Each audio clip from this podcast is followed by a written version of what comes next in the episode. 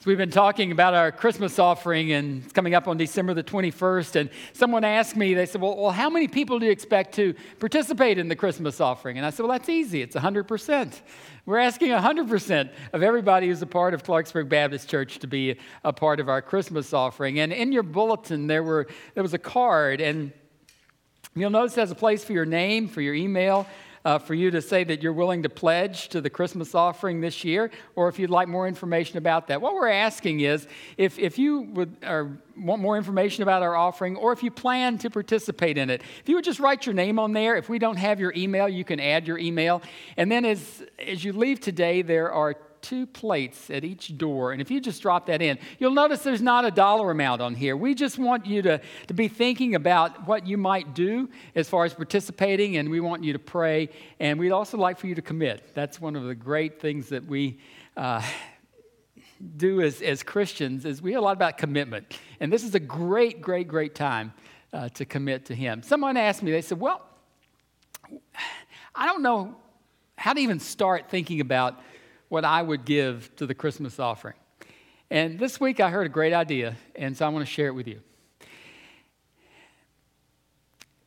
As the minimum of what you would give to the Christmas offering, if you think about it, it's Christmas time and it's the time we celebrate the birth of Christ. So, shouldn't our biggest and most extravagant gift go to Christ? That being said, think about the largest gift you would give to an individual this Christmas. Whatever the largest gift you would give to your wife or to your husband or to your friend or to your child or whatever. And whatever that gift costs, then that would be your minimum gift or starting point to the Christmas offering. I'll give an example.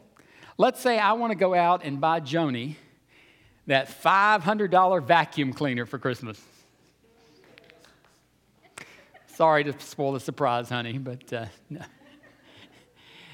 then what I spent on that gift would be the minimum that I would give to the Christmas offering. So if you're looking for a way just to gauge if you want your biggest, most extravagant gift to go to Christ at Christmas time, then that's a way for you to start thinking about what you would give to the Christmas offering this year. Again, some of you have given online and we already, and we appreciate that, and that is an option that you can do if you are not going to be here on the 21st, or if you just want to go ahead and take care of that, go to our website and it will tell you how to do that. But thank you in advance for your prayers and for your participation in this special opportunity. This is the second Sunday in our series, He Shall Be Called. Last week we looked at Wonderful Counselor and the idea that, that Christ in his kingdom uh, is, is free from confusion. But we've been talking about what's in a name. And if you think about when you name a child as a parent, there's a lot of work that goes into that. And sometimes we pick names just because they're family names or because the name or the combination of names happens to sound good. But as we talked about last week, in biblical times, names really had a lot of special meaning, a lot of symbolic meaning. And God oftentimes would, would change names of people. For instance, Abram became Abraham. In Scripture, there are 250 names or so uh, for Jesus. 250. And when we are going through our series, He Shall Be Called, we're not going to look at all 250, but we are going to look at four. And those four are found in Isaiah chapter 9 and verse 6. They are beautiful, rich names that Isaiah gives to the coming Messiah. And they're names that we want to look at, not just for their richness and their meaning, but how that applies to us today, because the coming of Messiah was not just for that time and that place when Jesus came, but it's for us as well today. Isaiah 9 6 says, For to us a child is born to us a son is given, and the government shall be upon his shoulder, and his name shall be called Wonderful Counselor, Mighty God, Everlasting Father, Prince of Peace. As I said last week, we looked at the idea in Messiah's kingdom. We find the answer to the world's confusion. He comes as the wonderful counselor. And today we look at mighty God. And in a nutshell, Messiah's kingdom is singularly free from chaos. He is the God of order with the power to create it. 1 Corinthians 14:33 says God is not a God of disorder, but a God of peace. The idea that God can step into the chaos of our world and not only provide wonderful counsel, but he also carries with him the divine power to create order out of our chaos. He not only tells us what to do, but he has the power to energize us and to make it happen. The Hebrew scriptures, two chief names are used for the one true divine being. Jehovah is translated Lord, the other is Elohim, which is commonly translated God. There's a short form of that, El, and that short form signifies strength. And it's generally agreed that the primary idea is that God exhibits himself to mankind in supernatural strength and power reserved for deity as creator, sustainer, and governor of the world. God came to earth in the form of Jesus Christ. And Jesus Christ, as the mighty God, also has the power and the strength as creator, as sustainer, and as governor of the world. So today we want to look at what this mighty God name is all about. And first of all, we want to look at what's this power like? I mean, the words mighty and powerful we use a lot.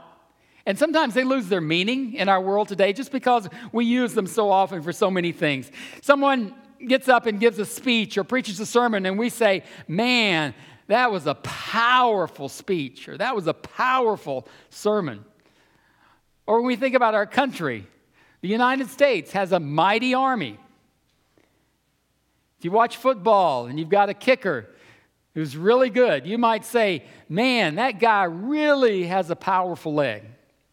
But the point is that we use the, the words powerful and mighty so often in our everyday normal usage that they really can lose a little bit of the meaning. And when we look at what Isaiah is talking about here, it's real easy for us to read mighty God, but mighty doesn't necessarily carry the weight that it should with us, at least in our minds, because we use it for so many other things.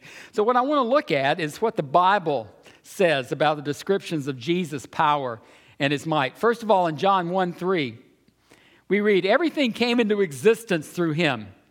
Not one thing that exists was made without him. Jesus had the power over all creation. He is the creator, and he is the sustainer of creation. Speaking of Jesus, Peter writes in 1 Peter 3:22 says who was gone who has gone into heaven and is at God's right hand with angels, authorities, and powers in submission to him. He doesn't just have authority on earth, but he has authority in heaven as well. In Matthew 28 18, then Jesus came to them, speaking of the disciples, and said, All authority in heaven and on earth has been given to me. In other words, Jesus has supreme authority over everything. He has all authority, and any authority that we might have or that we might attribute to any person, it doesn't come from them. It has to be derived from his authority. Jesus has all authority. And any view of Jesus that would make him just merely a good man flies in the face of Scripture and also flies in the face of the testimony of his disciples. And Jesus is either who he said he was, or he's the biggest liar of all time. Jesus claims the power, Jesus claims the might, Jesus claims the authority.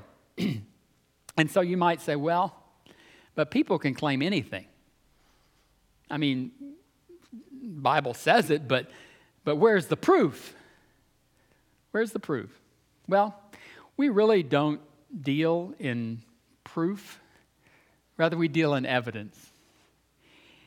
If you think about it, anyone can make an exaggerated claim about who they are. I used to play golf with a guy. I'll tell you, he is not in this room. He is not a member of the church. And he no longer lives in this city. So you can quit trying to figure out who it is. This guy was the greatest golfer of all time. He was tremendous, except when he played with me. And he was awful. Now, I know some of it might have to do with my ability dragging his down. But still, this was a guy that when he talked to you about his golf, he shot in the low 70s.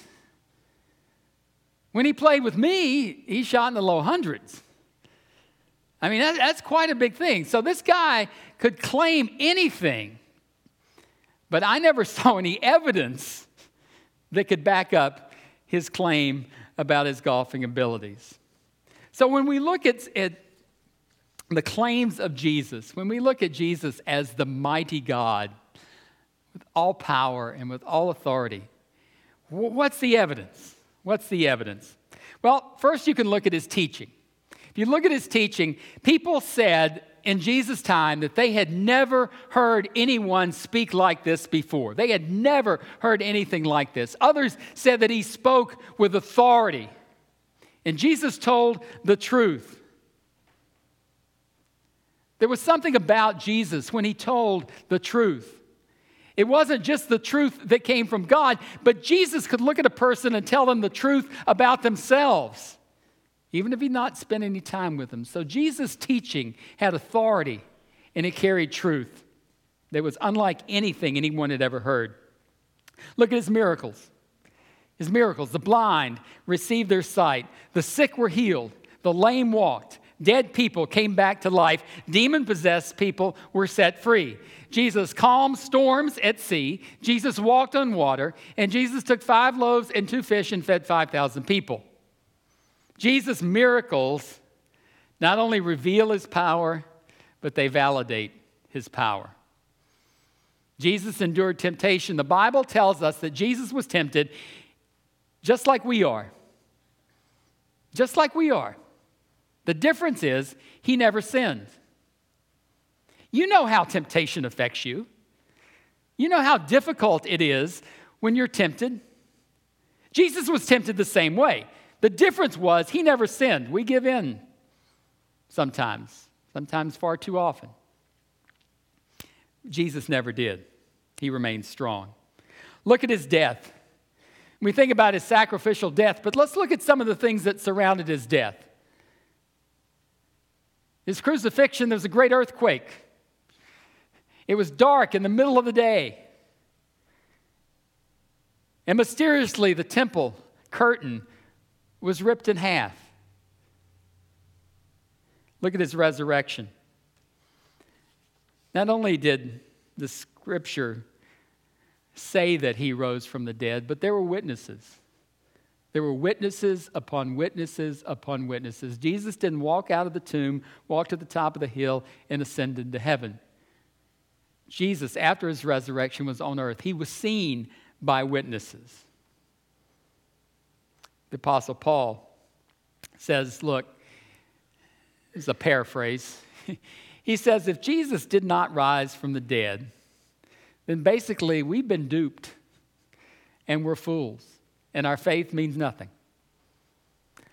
But he says that Jesus did rise from the dead. And if you look at all the world's great religions, all the world's great religions, and all the great leaders of the world's great religions,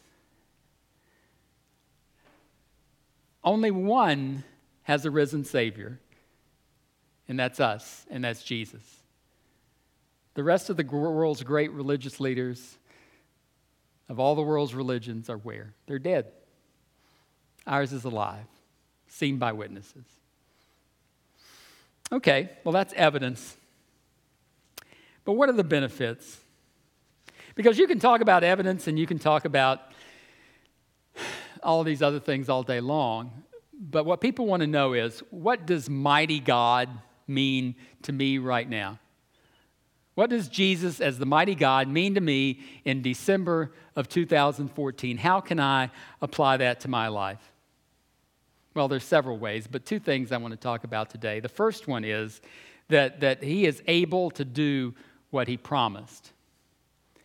Now, I want to talk about the difference between willing and able. Um, a lot of people are willing to do a whole lot of things, but all those people aren't necessarily able. For instance, if you call me tomorrow, I will come to your house and I will redo your plumbing. I will. I'll come, I'll spend all day at your house and I'll redo your plumbing. Free of charge. Free of charge. Now, it will be a disaster. Why? Because I have no ability. I know nothing about plumbing. I'm completely worthless and I will mess up your plumbing beyond imagination, but I'm willing to come do it. I just can't do it. Jesus is not only willing to do what he promised, Jesus is able to do what he promised. And there's a huge difference.